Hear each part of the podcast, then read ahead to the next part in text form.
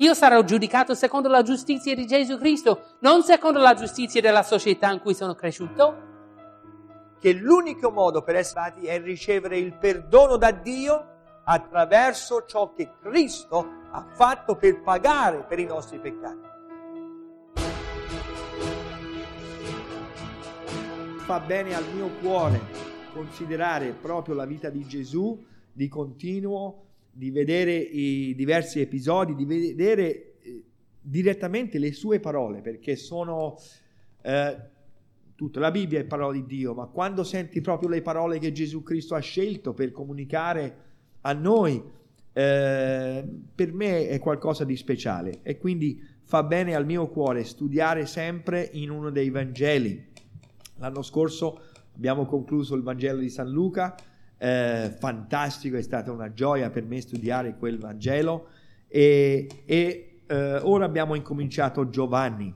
Siamo arrivati al versetto trentacinque del primo capitolo e leggiamo il titolo del messaggio stamani: il giorno che cambia la tua vita, il giorno che la tua vita cambia. Oh, questo è stato un giorno che leggeremo che ha cambiato la vita di circa sei persone, due persone in particolare. Leggiamo il versetto trentacinque fino al cinquantuno. Il giorno seguente, questo è, eh, stiamo, stiamo passando avanti, cioè i primi versetti introducevano Gesù Cristo e poi eh, il ministero di Giovanni Battista, e i sacerdoti vanno da Giovanni Battista mentre egli battezzava per chiedergli chi è lui, se lui è il profeta, cioè il Messia. Chiedere a lui chi è, lui dichiara che non è il Messia, ma che eh, Gesù sarebbe venuto dopo. E quindi quando qui dice il giorno seguente, il, eh, Giovanni era nuovamente là con due dei suoi discepoli. Questi due discepoli erano Giovanni ed Andrea, ok? L'apostolo Giovanni e Andrea, e più tardi viene scoperto appunto che Andrea era uno di questi, e tutti i, cioè, i teologi sono d'accordo che quell'altro è infatti l'autore del Vangelo.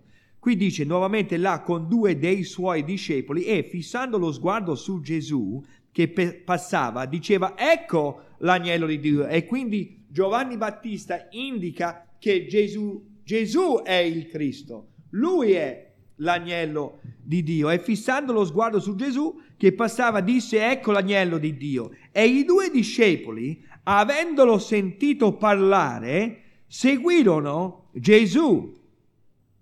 Ma Gesù, voltatosi e vedendo che lo seguivano, disse loro: che cercate? Essi gli dissero: Rabbi, che tradotto vuol dire maestro, dove abiti? Egli disse loro: venite e vedete.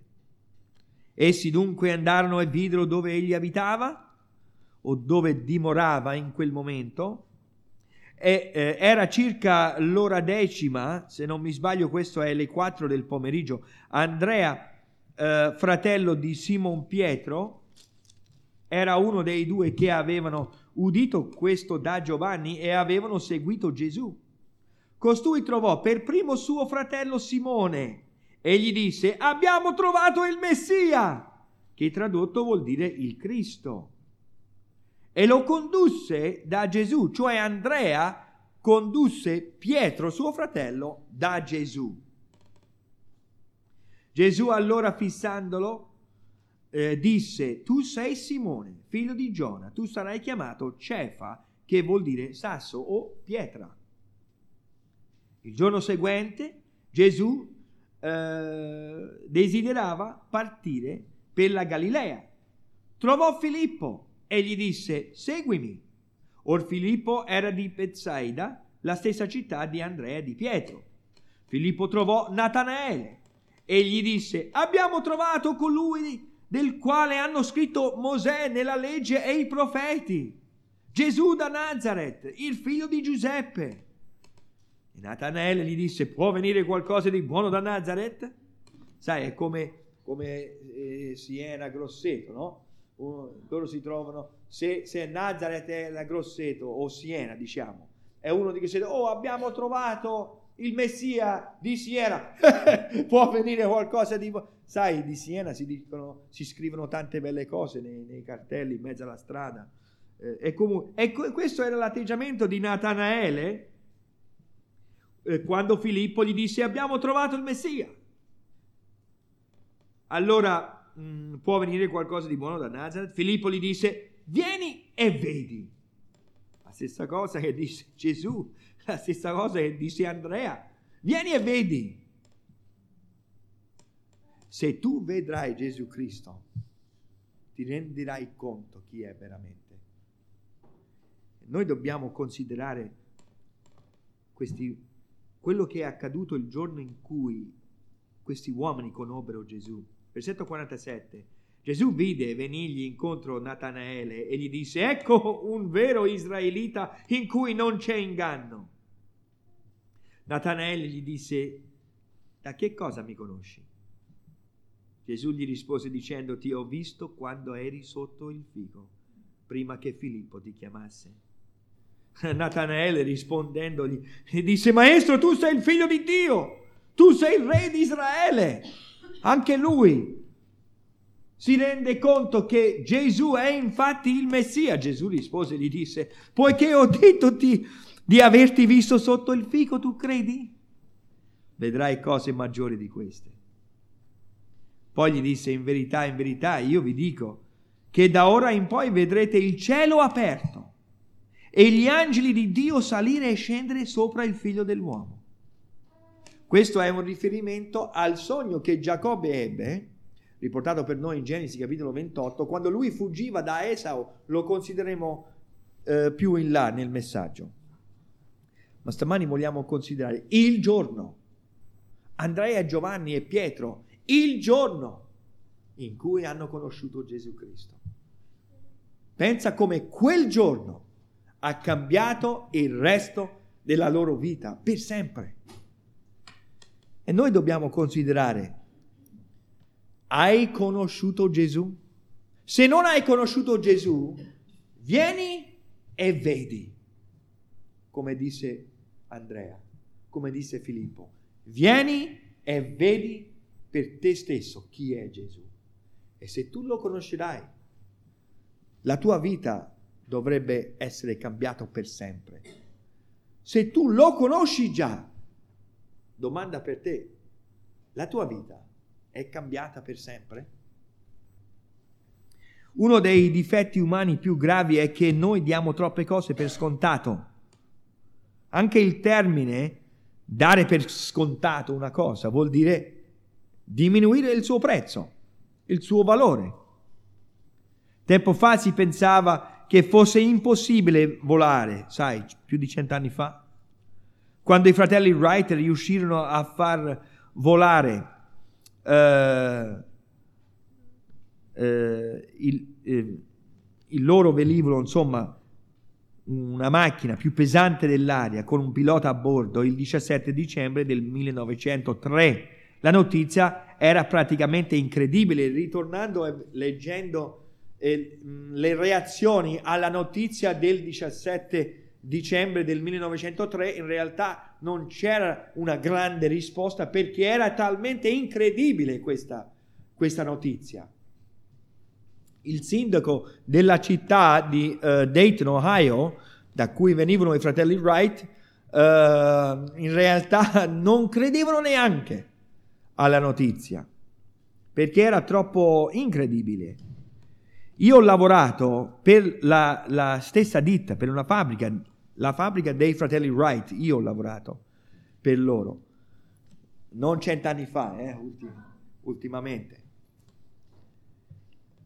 E lavoravo lì nel duemilatré, quando c'è stato i cento anni, l'anniversario di cento anni del volo. È stato un, nella nostra ditta, anche in North Carolina, in Ohio, c'è stata insomma una, tanta attenzione data a questo cento anni in, in volo. Frankie aveva eh, nemmeno sei mesi quando, eh, quasi sei mesi quando abbiamo celebrato i cent'anni. lì nella fabbrica e in North Carolina diversi eventi, eventi. E abbiamo visto una replica della, dell'aereo che loro avevano volato.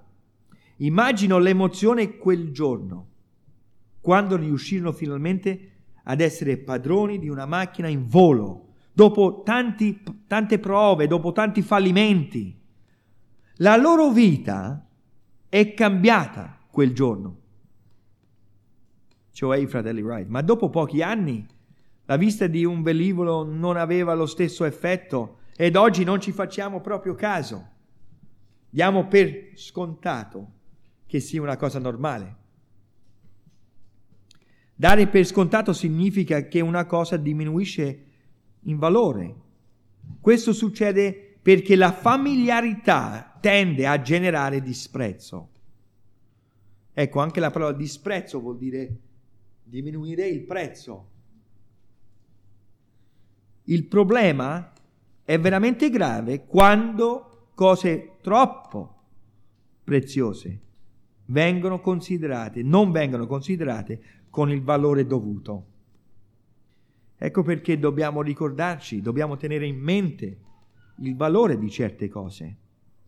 Ora, Giovanni Battista non dava per scontato la venuta del Signore, e se leggi dal versetto quindici al versetto trentasei, vedi infatti che lui Uh, esaltava Gesù Cristo. Infatti con i suoi discepoli a un certo punto lui perdeva i suoi discepoli, perché i discepoli di Giovanni Battista incominciavano ad andare dietro a Gesù. E in Giovanni capitolo tre uh, qualcuno gli chiede: ma non ti dà fastidio che stai perdendo tutti i, suoi, i tuoi discepoli? Giovanni dice: io devo diminuire, lui deve aumentare. E quindi lui esaltava Gesù Cristo. Lui non dava per scontato la venuta del Signore. Un mese fa abbiamo ricordato il Natale, la venuta di Cristo e, e l'incarnazione di Dio. È passato neanche un mese e non pensiamo più di tanto al fatto che Dio è nato in Betlemme per morire al nostro posto. Non dobbiamo dare per scontato, non dobbiamo diminuire il valore della venuta di Gesù Cristo. Giovanni Battista non lo ha fatto, e neanche Andrea e Giovanni e Pietro e Filippo e Natanaele e Giacomo. Infatti lui non faceva altro che testimoniare di colui che sarebbe venuto dopo di lui, cioè Gesù. Giovanni capitolo uno versetto trentacinque a cinquantuno vediamo che Giovanni, Giacomo, Andrea, Pietro, Filippo e Natanaele, nel giorno più importante della loro vita, in realtà Natanaele è il giorno seguente, quindi probabilmente i primi tre o quattro il primo giorno e poi un altro due nel giorno seguente. Comunque il giorno più importante della loro vita è il giorno in cui conoscono Gesù. Quel giorno cambiò la loro, la loro vita per sempre. Quanto è facile per noi dare per scontato il Signore, quando il suo nome non ha lo stesso effetto nel nostro cuore come quel giorno che lo abbiamo conosciuto come proprio Salvatore. Noi dobbiamo vivere ogni giorno dando a Gesù il valore nei nostri cuori e nelle nostre vite che gli è dovuto. Se hai veramente trovato il Messia, come Andrea disse, la tua vita dovrebbe essere diverso. In Giovanni uno, Gesù viene identificato con tanti titoli e diversi nomi. La parola, versetto uno. Dio, versetto uno. La vita e la luce, versetto quattro. L'unigenito proceduto dal Padre, versetto quattordici. L'unigenito figlio, versetto diciotto. Il Signore, versetto ventitré, Gesù è l'agnello di Dio, versetto ventinove, Figlio di Dio, versetto trentaquattro, Rabbi, Maestro, versetto trentotto, il Messia, ovvero il Cristo, il versetto quarantuno, colui del quale hanno scritto Mosè e i profeti, versetto quarantacinque, il figlio di Giuseppe, versetto quarantacinque, il re di Israele, versetto quarantanove, e il figlio dell'uomo, versetto cinquantuno. Ora, cosa ci spiega la reazione di questi uomini quando hanno conosciuto Gesù? Lui è colui nel quale le loro speranze erano riposte. Loro stavano aspettando il Messia, stavano cercando il Messia. Guardate in Luca capitolo due, Luca capitolo due. Quando uno dice Luca capitolo due è la nascita di Gesù, no? La nascita di Gesù, la prima cosa che ti viene in mente, Luca capitolo due. Ora, nel versetto venticinque stiamo parlando di pochi giorni dopo la nascita di Gesù, i suoi genitori lo portano in, al tempio per dedicarlo al Signore, perché il primogenito eh, veniva dedicato, presentato eh, davanti al Signore. Il capitolo ventidue, e vediamo, incontriamo Simone, Simeone, nel versetto venticinque, dice: ora ecco vi era a Gerusalemme un uomo chiamato Simeone, quest'uomo era giusto e pio e aspettava la consolazione di Israele e lo Spirito Santo era su di lui, e quando lui vide Gesù profetizzò e eh, glorificò il Signore, perché il Signore le aveva promesso che lui non sarebbe morto finché non avrebbe visto il Messia nato. Eh, lui aspettava la consolazione di, di, di Israele, cioè Gesù, un altro termine per il Messia. C'erano persone al mondo che stavano aspettando il Redentore, il Messia, il Re di Israele, il Figlio di Dio. Lo stavano aspettando, ed Andrea e Giovanni e Pietro stavano aspettando la venuta del Signore, lo cercavano.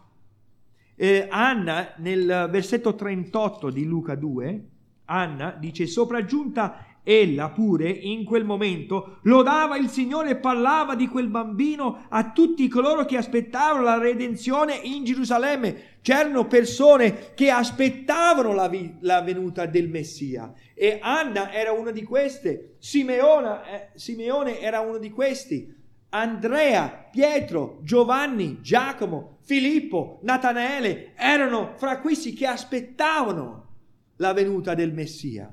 E quando l'hanno trovato, che emozione quel giorno, avendo finalmente trovato colui, l'agnello di Dio, per cui la nazione di Israele aspettava per migliaia di anni. Lo hanno visto con i loro occhi. La loro prima reazione era di ascoltarlo e di seguirlo. Versetto trentasette dice: e quando avevano sentito parlare, seguirono Gesù. La prima cosa, quando vedono Gesù Cristo che viene identificato, lo seguono. Quando tu conosci Gesù Cristo dovresti seguirlo, abbandonare tutto e seguirlo. Loro lo hanno cercato, gli hanno dato dietro: maestro, rabbi, dove abiti? Dove dimori? Dove dimori te e dove voglio stare io? Noi ti vogliamo seguire e vogliamo stare con te.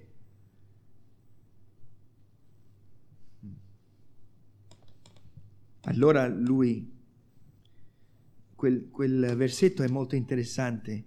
Versetto trentanove, egli disse loro: venite e vedete. Essi dunque andarono e videro dove egli abitava e stettero con lui quel giorno. Immagina il giorno, tu passi una giornata con Gesù. Come sarebbe cambiata la tua vita? Andrea e Giovanni furono cambiati per sempre. E se tu hai conosciuto Gesù Cristo come tuo proprio Salvatore, la tua vita dovrebbe essere diversa di come era prima, per sempre. E se non conosci Gesù Cristo come tuo personale Salvatore, conoscilo oggi. La loro prima reazione è di ascoltarlo e di seguirlo. La prossima cosa che fanno è che cercano i loro cari per portarli a Gesù. Versetto quarantuno. Versetto quarantuno. Costui trovò per primo il suo fratello Simone e gli disse: abbiamo trovato il Messia.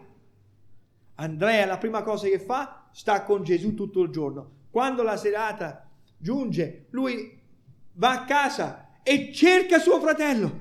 fratello, ti devo portare da Gesù, ho trovato il Messia, e lo porta da Gesù. La prima cosa che fa Andrea è trova il, il suo caro più stretto, più vicino, la persona forse che lui ama di più, suo fratello, e lo porta da Gesù. Forse un altro che cercava Gesù, che cercava il Messia, aspettava il Messia, qualcuno che lui voleva che conoscesse Gesù, e va e non solo glielo racconta, ma lo porta da Gesù.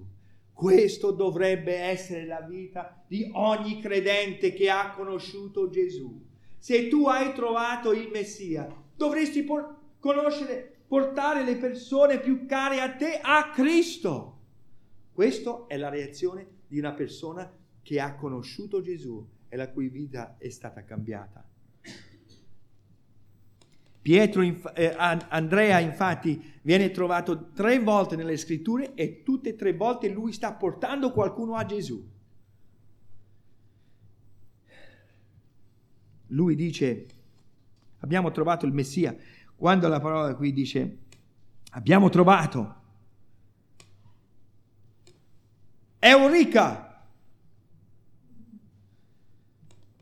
Quella è la parola lì, abbiamo trovato. Eureka, l'ho trovato, ho scoperto. Alla parola è legato un celebre aneddoto della vita di Archimede che l'avrebbe pronunciata in occasione della propria scoperta del principio che regola la spinta idrostatica che riceve i corpi in galleggiamento, che stava facendo il bagno a duecento e passa anni prima di Cristo, avanti Cristo, mentre faceva il bagno ha scoperto e ha detto Eureka! E nudo corse per la città per, per raccontarlo agli altri. Questa è la leggenda. Una scoperta. Eureka! Ho trovato! L'ho, l'ho scoperto! E Andrea dice, abbiamo trovato! E va da Pietro e lo conduce a Gesù. In effetti questi uomini, quando vedono Gesù, trovano finalmente colui che ogni fedele in Israele aspettava. L'adempimento del loro desiderio più profondo, il Messia. Infatti Gesù è tutto quello che tu cerchi e molto di più. Gesù era quello che c'è stato promesso che avrebbe schiacciato il capo di Satana in Genesi tre quindici. Gesù è il profeta come Mosè, promesso in Deuteronomio diciotto quindici, cioè il Redentore. Gesù è il parente vicino che redime dalla povertà, come nella storia di Ruth, il parente più vicino, che può riscattarci dalla nostra condizione miserabile. Gesù è il servo del Padre che è stato trafitto per le nostre trasgressioni, schiacciato per le nostre iniquità, il castigo per cui abbiamo la pace è caduto su di lui e per le sue lividure noi siamo stati guariti, Isaia cinquantacinque, cinquantatré, versetto cinque. Gesù è la roccia che frantuma i regni della terra, Daniele capitolo due, versetto trentacinque, riguardo al sogno di Nabucodonosor. Giusto? Donosor. Due nomi in particolare di Gesù che vogliamo considerare in questa parte del, del capitolo. Messia e figlio dell'uomo. Fra tutti i nomi di Gesù descritti in questo capitolo. Il Messia. Costui trovò per primo suo fratello, versetto quarantuno, Simone, e gli disse, abbiamo trovato il Messia, che tradotto vuol dire il Cristo. Il Messia significa l'unto di Dio, cioè uno che era unto con olio, era identificato o era, era mh, identificato per una mansione importante. Nell'Antico Testamento i giudei eh, eh, ungevano per comando di Dio il re, i sacerdoti e i profeti. Il giudeo riconosceva che il Messia è l'equivalente a, al figlio di Dio, cioè Dio. Matteo capitolo ventisei ci dimostra questo. Matteo ventisei, versetto sessantatré. Quando Gesù è davanti al sommo sacerdote, prima di essere crocifisso, prima di essere consegnato a Pilato, dopo il suo arresto in Getsemani, versetto sessantatré dice: ma Gesù taceva e il sommo sacerdote replicò dicendogli: io ti scongiuro per il Dio vivente di dirci se sei il Cristo, il figlio di Dio. Il Cristo, virgola, il figlio di Dio è l'equivalente, è la stessa cosa, due titoli per le stesse persone. Il sommo sacerdote, che non era un credente, ma era un giudeo, sommo sacerdote di Israele. Lui riconosceva che il Cristo sarebbe stato il figlio di Dio, cioè Dio incarnato. E quindi quando dicono il, ho trovato il Cristo, abbiamo trovato Dio incarnato. Tre ufficiali venivano identificati per una mansione, un mandato, essendo unti con olio il profeta, il sacerdote e il re. Gesù è l'unto di Dio. Lui è sacerdote, lui è profeta, lui è re. Il profeta è colui che porta il messaggio di Dio all'uomo. Cosa dice Giovanni capitolo uno versetto diciotto? Nessuno ha mai visto Dio, l'unigenito figlio che è nel seno del Padre, è colui che lo ha fatto conoscere. Gesù Cristo è il profeta di Dio, cioè lui ci ha fatto conoscere Dio. Lui è l'unto di Dio. Ebrei, capitolo uno. Ebrei. Si ungevano tanti profeti. Ebrei capitolo uno versetto uno: Dio, dopo aver anticamente parlato molte volte in svariati modi ai padri per mezzo dei profeti, uomini unti da Dio per portare il messaggio da Dio al, alla nazione, al popolo, uomini che hanno rivelato Dio agli uomini, in questi ultimi giorni ha parlato o ha comunicato a noi per mezzo di suo figlio, cioè Gesù, che egli ha costituito erede di tutte le cose, per mezzo del quale ha anche fatto l'universo, cioè Gesù è il creatore. Egli, cioè Gesù, che è lo splendore della sua gloria e l'impronta della sua essenza, e che sostiene tutte le cose con la parola della sua potenza, dopo aver compiuto la purificazione dei nostri peccati per mezzo di se stesso, si è posto a sedere alla destra della maestà nell'alto dei cieli. Gesù ci ha fatto conoscere Dio. Lui è l'unto di Dio, il Cristo, il Messia. Il principio: a motivo di Gesù tu puoi conoscere Dio. Gesù ci ha fatto conoscere Dio. Tu puoi conoscere Dio attraverso Gesù Cristo. Gesù è il sacerdote. Sacerdote è colui che intercede per il popolo a Dio. Il profeta è colui che porta il messaggio da Dio al popolo. Il sacerdote è colui che porta il sacrificio a Dio per il popolo. E quindi la direzione opposta. Sacerdote, Ebrei capitolo nove versetto dodici: entrò, riferendosi a Gesù Cristo, una volta per sempre nel santuario, non col sangue di capre e di vitelli, ma col proprio sangue, avendo acquistato una redenzione eterna. Gesù Cristo ha portato il suo sangue nel luogo santissimo per intercedere per noi, per fare espiazione dei nostri peccati. Lui è il sommo sacerdote che non muore mai in eterno, perché è morto e risorto. Principio: a motivo di Gesù Cristo tu puoi accedere a Dio. Numero tre, lui è il re. Nel sogno di Nabucodonosor,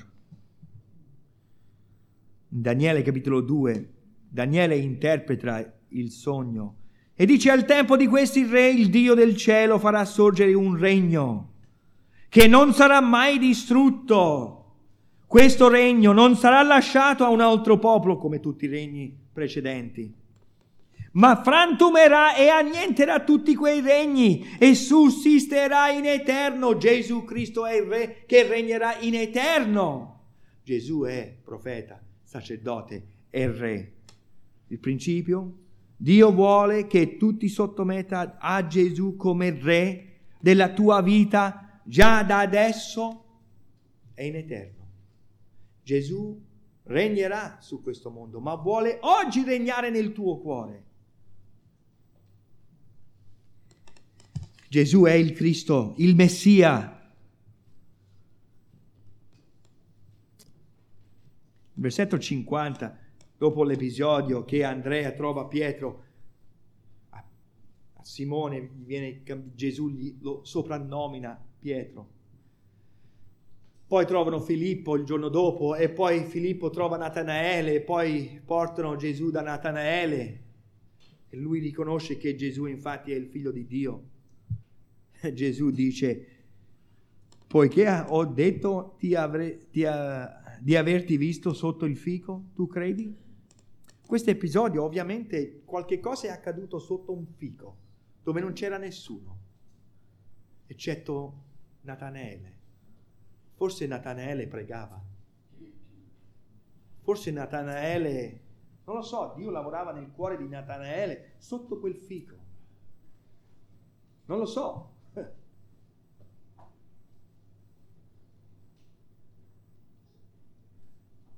Ma Natanaele si ricorda di quel momento quando era sotto il fico. E quando Gesù disse, quando Natanaele disse, ma come, come fai a conoscermi? Natanaele, e Gesù gli disse: quando eri sotto il fico io già ti vedevo. Chi lo sa, forse era tanti anni prima che Natanaele era sotto quel fico, non si sa. Ma Gesù lo vedeva. Forse lui pregava per la venuta del Signore quando era sotto quel fico. E Gesù gli dice: io sono la risposta ai tu- alle tue preghiere. Io sono colui che tu aspettavi. E quando l'ha visto, ha riconosciuto subito che lui è il figlio di Dio. Gesù gli dice: tu vedrai cose maggiori di queste. Questo è solo l'inizio. Il figlio, il figlio dell'uomo.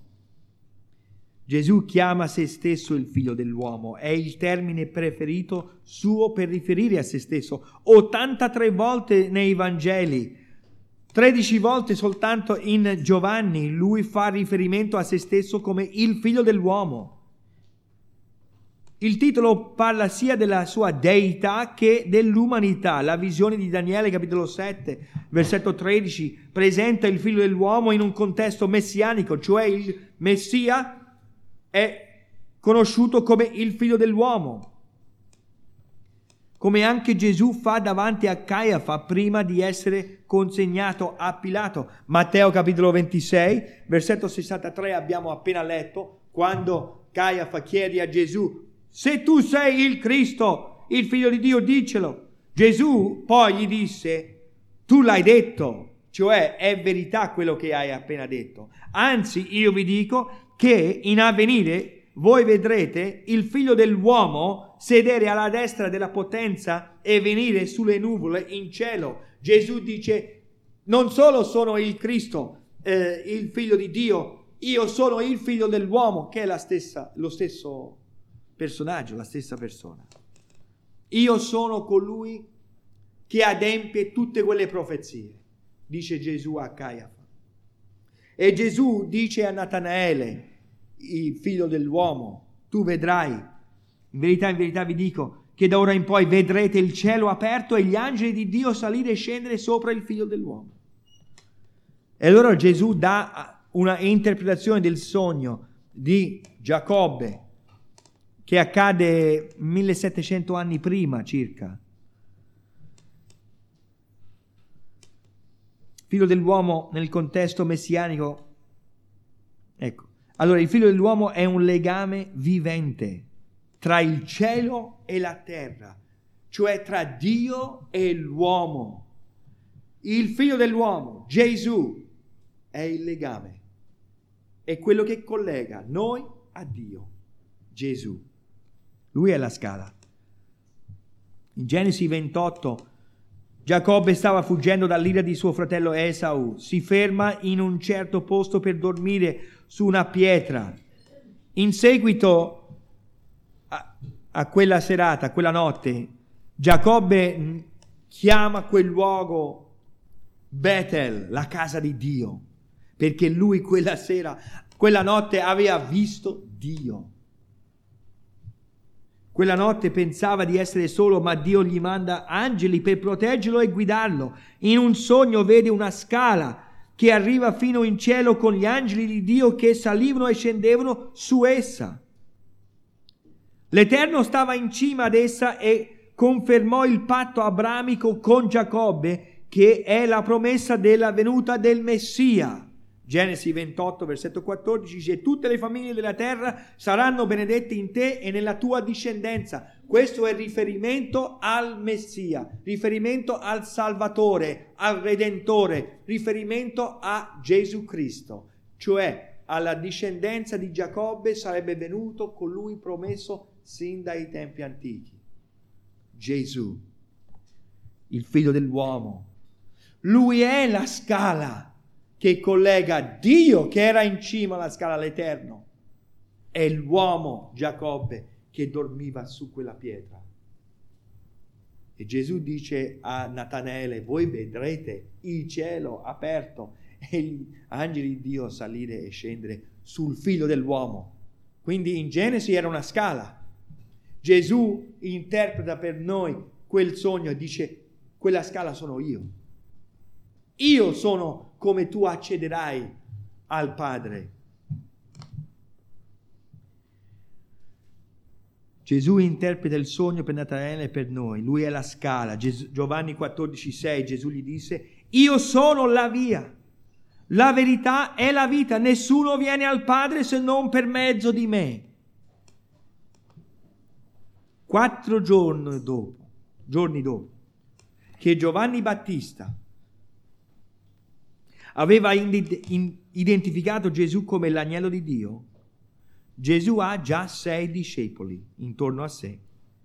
Giovanni, poi il fratello di Giovanni, Giacomo, non è scritto qui, ma sicuramente lo ha portato, perché pochi giorni dopo Gesù, passando per il eh, lago di Galilea, chiama Giacomo e Giovanni e Pietro e Andrea per essere i suoi discepoli, li chiama pubblicamente poi.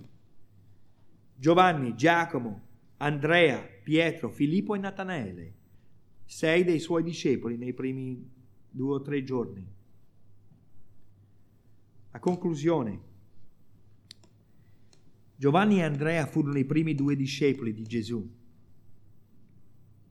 Il giorno che lo conobbero cambiò la loro vita per sempre. Nei tre anni che seguiranno cresceranno nella loro fede mentre camminano con Gesù e imparano da Lui. Saranno loro poi testimoni oculari della sua morte, risurrezione e ascensione. E noi abbiamo creduto per la loro testimonianza. Andrea e Giovanni corsero dai loro cari e dissero: abbiamo trovato il Messia. Giovanni e Giacomo e gli altri, a proposito, eh, Giacomo, il fratello di Giovanni, è il primo, ma, eh, il primo discepolo ad essere, il primo apostolo a essere ucciso. Il primo martire è Stefano, ma il primo apostolo ad essere ucciso è Giacomo, il fratello di Giovanni. Loro saranno poi i testimoni oculari della sua morte e noi abbiamo creduto, noi siamo salvati oggi, noi abbiamo creduto in Gesù Cristo, noi abbiamo le scritture oggi a motivo della loro testimonianza. Se non lo conosci, cioè Gesù, vieni a Lui oggi e Lui ti cambierà la vita, ti donerà la vita eterna, se tu ti affiderai a Lui come unico Salvatore. Se hai trovato Gesù, domanda, la tua vita è cambiata? Se hai veramente trovato il Messia, la tua vita dovrebbe essere diversa. Vivi oggi, giorno, eh, vivi ogni giorno dando a Gesù il valore nel tuo cuore come il primo giorno che lo hai conosciuto.